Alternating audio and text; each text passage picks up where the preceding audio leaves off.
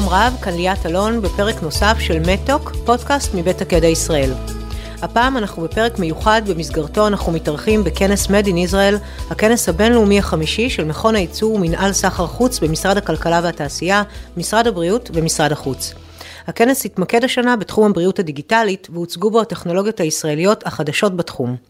היום אנחנו משוחחים עם עופר תלמור, מנכ"ל חברת הסטארט-אפ הישראלית א' בוט, אשר פיתחה מכשיר אולטימטיבי המסייע ותומך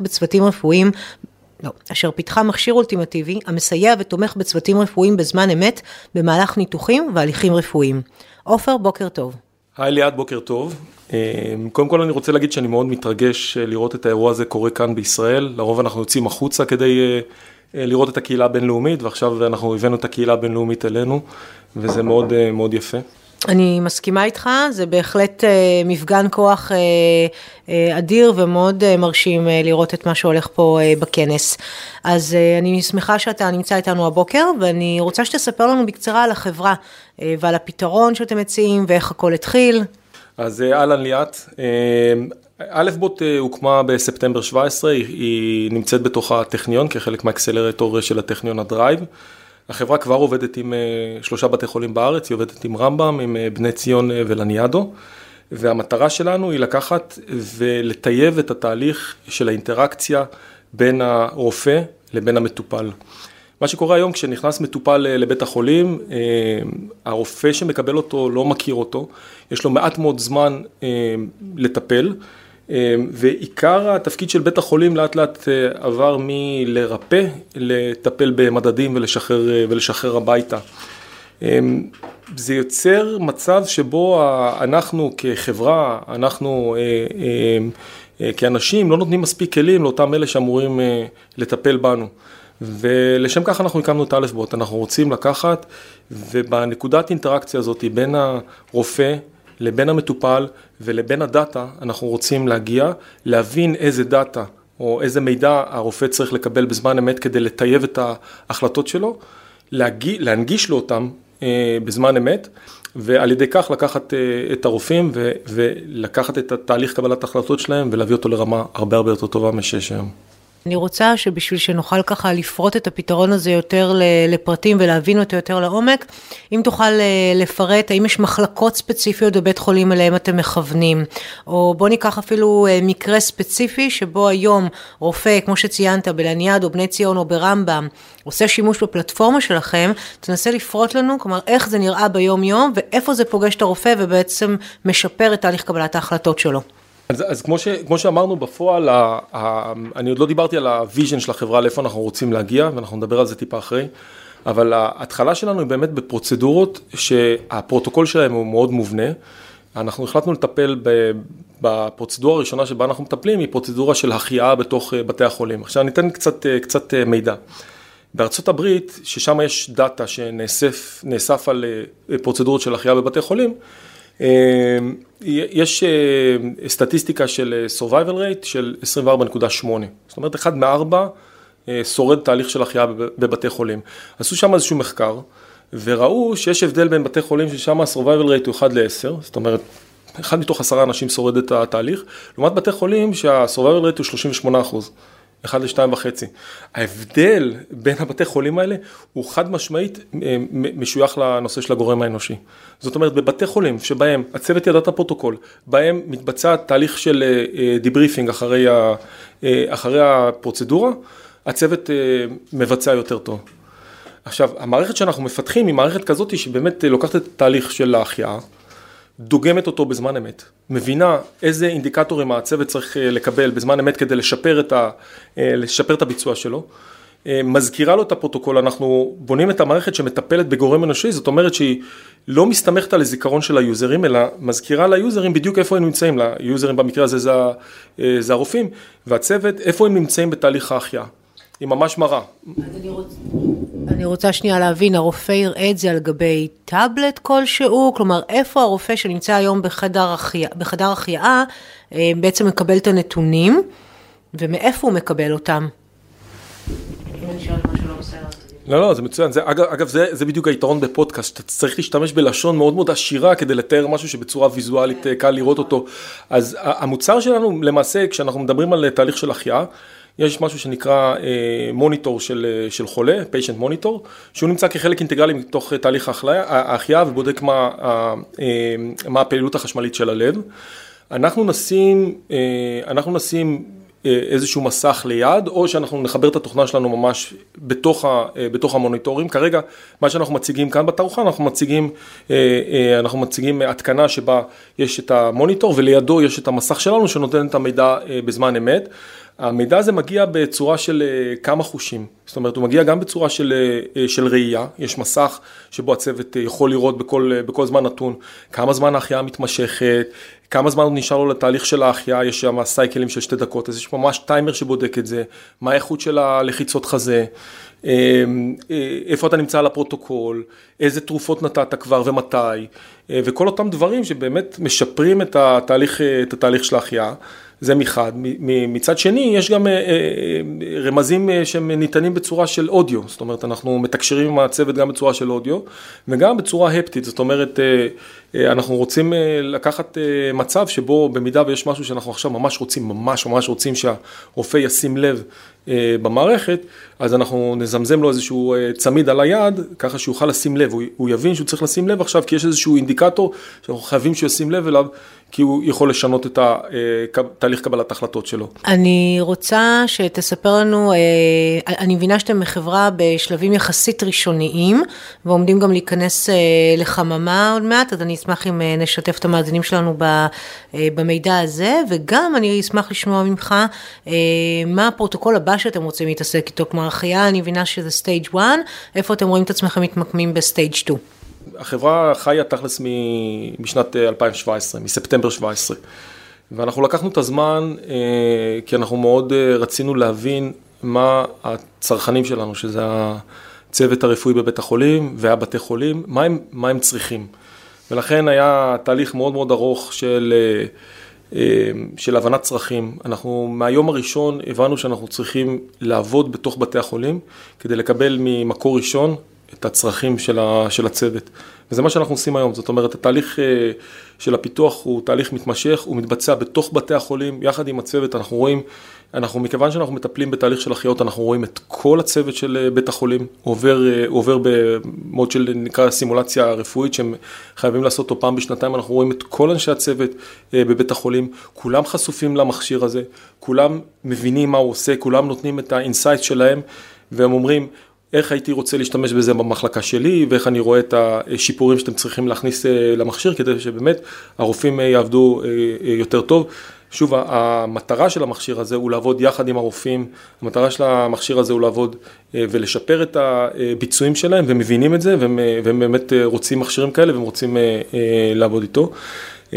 אנחנו נמצאים עכשיו בשלב שבו אנחנו צריכים לקחת את החברה צעד אחד קדימה, מכיוון שאנחנו עובדים ברמב"ם, השותף הטבעי שלנו זה באמת להיכנס לחממה טכנולוגית שנקראת MindAP, היא ממוקמת בחיפה, שזאת גם כן עיר שתופסת איזשהו כיוון של בריאות דיגיטלית. אנחנו מאוד שמחים להיות חלק מהתהליך הזה שעובר על חיפה,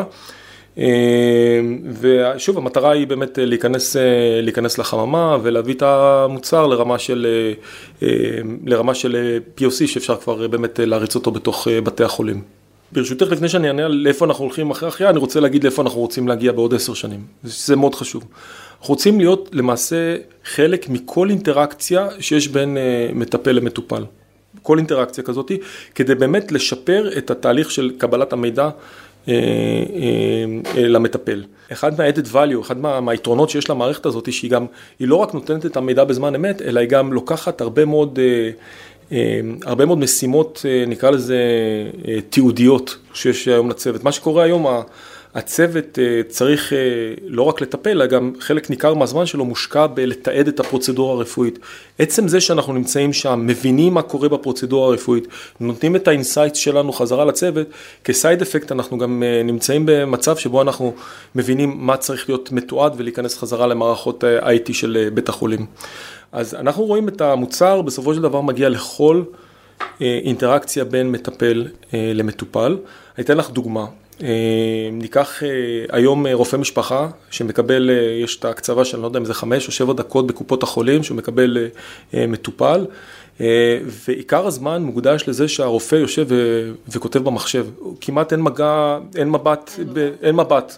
זה בדיוק המקום שבו אנחנו רוצים להביא את המערכת למצב כזה שהיא תבין שפה טבעית של פרוצדורה רפואית. אני מאוד ממקד לאיפה אנחנו רוצים להגיע, כדי שהיא תוכל מחד לתת את האינדיקציות לרופא משפחה בזמן אמת, לרופאת משפחה בזמן אמת, ומצד שני היא תוכל להוריד את העול הזה של התקתוק על המחשב, ולעשות את זה בצורה אוטומטית.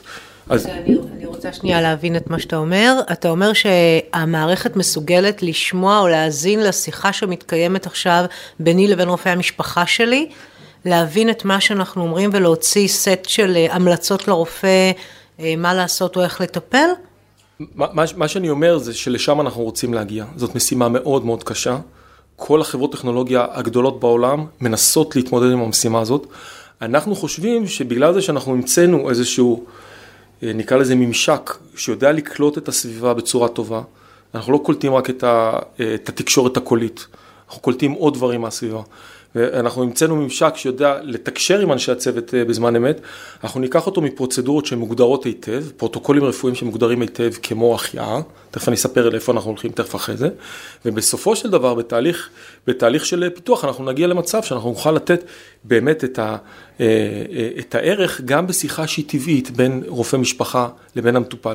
זה לא מתבצע עכשיו, זה משהו שהוא לעתיד לבוא, ואנחנו נעזר בהרבה מאוד טכנולוגיות שמפותחות בחברות בסביבה. אנחנו לא הולכים מן הסתם להמציא את הכל, ממש לא, אבל אנחנו כן יודעים לאיפה אנחנו רוצים להגיע בסופו של תהליך.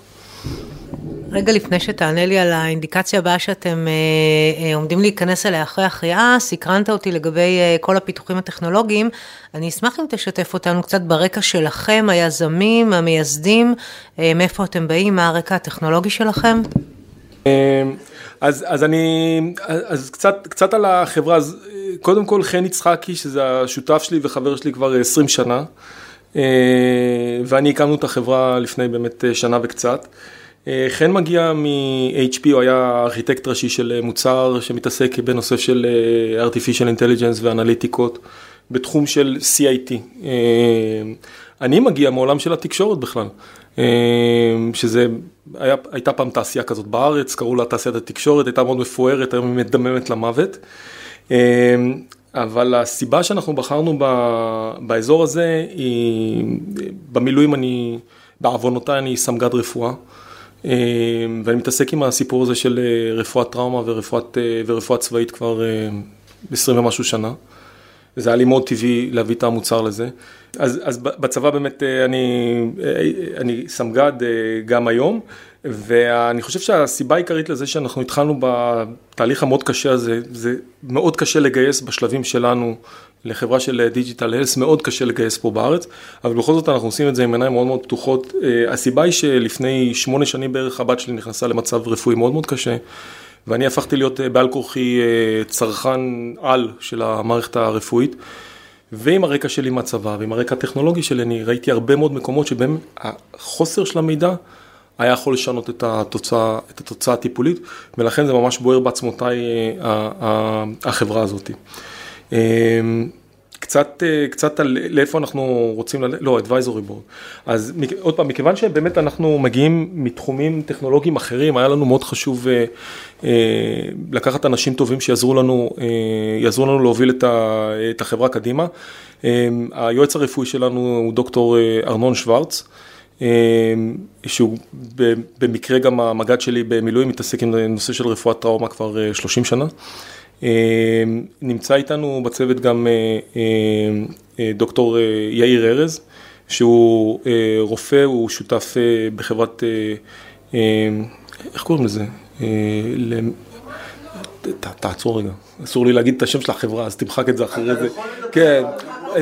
כן, לא, אני אומר, הוא נמצא במקינזיאן קומפני, זה חברת ייעוץ, אוקיי. אז דוקטור יאיר ארז הוא שותף בחברת ייעוץ מובילה, נמצא איתנו גם דורון בנעמי, שהיה מנכ"ל של אוקיי וידאו, כן? אז דורון בנעמי, בדיוק MSD פה בישראל, במזרח אירופה, והוא מנכ"ל של חברת סטארט-אפ בעצמו, והוא עוזר לי ברמה אישית מאוד בתור מנטור שלי. אני מנכ"ל פעם ראשונה, וזה מאוד חשוב לי לקחת את האנשים שיעזרו לי לקחת את החברה למקום הנכון שלה. ואחרונה חביבה היא פרופסור נעמי ביטרמן, שהיא מגיעה מהתחום של ממשק משתמש בין צוות רפואי לציוד רפואי, והדמו המדהים שלנו שאתם תעלו אחרי זה למעלה אולי לראות אותו, באמת כבר מכניס הרבה מאוד אלמנטים של איך הממשק הזה עם הצוות. זה אחד הדברים החשובים, זה אחד מהאסטס שיש לחברה. אז רגע לפני סיום, אתה תשתף אותנו במה יהיה הסטייג' הבא שלכם אחרי הפרוטוקול של ההחייאה, שאנחנו כמובן מאחלים לכם להצליח בו, וכמה שתר מהר שיהפוך להיות סטנדרט אוף קר, כמו שאומרים בכל בית חולים בארץ, אולי אפילו בעולם. השלבים הבאים שאנחנו רואים, אז אנחנו מתחילים היום עם פרויקט, מפרוטוקול של החייאה. השלבים הבאים שאנחנו רואים, אנחנו רואים באמת פרוטוקולים שמצילי חיים בתוך בית החולים, ולאט לאט אנחנו נתרחב לכיוון שפה יותר טבעית, איזשהו נגיד סיבוב רופאים. אז הפרוטוקולים הבאים הם נושא של חדרי לידה, אישה שמדממת וצריך עכשיו להקפיץ את הצוות של הפגייה כדי לטפל בעובר מצד אחד, ומצד שני צריך לקדם תהליכים בתוך בית החולים. זה דוגמה לצורך שעלה מרופאות מילדות שעברו את הסימולציה של ההחייאה, ראו את המכשיר שלנו והתחילו לשאול מה קורה, ואמרו, וואלה, את זה אנחנו צריכים כזה אצלנו. דוקטור אבי וייסמן מרמב"ם, שמלווה אותנו בפיתוח של המוצר, אז הוא מבחינתו זה להכניס את המוצר לתוך חדרי הרדמה. ונושא של חדר צנתורים, אז פרופסור ביאר מרמב"ם, שהוא היה מצנתר וראה את המוצר, ואנחנו עובדים מן הסתם ברמב"ם, הוא אמר, אוקיי, בואו נכניס את זה לחדר הצנתורים. אז אנחנו מדברים על מקומות שבהם יש באמת פרוטוקול שהוא מובנה מחד, ומצד שני יש אימפקט מאוד גדול למערכת להיכנס. אבל עוד פעם, צריך להיות מאוד ברורים. אנחנו כרגע מתעסקים בנושא של החייאות, זה מה שאנחנו מתעסקים איתו בתקופה של החממה, זה מה שאנחנו יכולים להתעסק איתו בתקופה של החממה, אבל אנחנו כבר מכינים את התשתית לפרוטוקולים הבאים, אנחנו בונים באמת את האפיונים שלהם, אנחנו מבינים איך לקחת את הטכנולוגיה שאנחנו בונים, ולהעביר אותה לפרוטוקולים אחרים שמצילי חיים. שאלה אחרונה, אני לא מתאפקת, מה לגבי לפרוץ מעבר לגבולות ישראל, זה משהו שהוא ברודמפ? כאילו ברור, העבודה בישראל היא עבודה, קודם כל היא עבודה כי אני ציוני, וזה חשוב לי מאוד שהרפואה בארץ תתקדם, וזאת גם הסיבה שאנחנו בחרנו לעבוד עם בית חולים באזור שבו אני גר, באזור הצפון, ולא ללכת כמו מרבית הסטארט-אפים לאזור המרכז, זה היה חשוב ברמה הערכית, אבל לגמרי החברה צריכה לעבוד בחול, אנחנו כבר נמצאים בקשרים עם מערכת של בתי חולים פרטיים באיטליה, אנחנו נמצאים בצרפת, אנחנו נמצאים בגרמניה, עוד פעם, זה הכל בשלבים ראשונים, כאלה שמתאימים לשלב ההתפתחותי של החברה, אבל אנחנו כבר רואים את המקומות שבהם המוצר הזה הולך להיכנס. עופר, אני ממש מודה לך שהגעת לשוחח איתנו, אני מאחלת לך המון בהצלחה, לך, לכם, לחברה, ונקווה שבאמת יהפוך להיות בייסיק בכל חדר ניתוח, מיון, טראומה וכו'. יופי, תודה רבה לכם. עד כאן במהדורה הזו של מטוק, הפודקאסט מבית הקדע ישראל. תודה שהייתם איתנו, אתם מוזמנים להעביר את התכנים המובאים בפודקאסטים שלנו גם לידיעתם של עמיתים אחרים. נשתמע בקרוב כדי להיות קשובים לבריאות.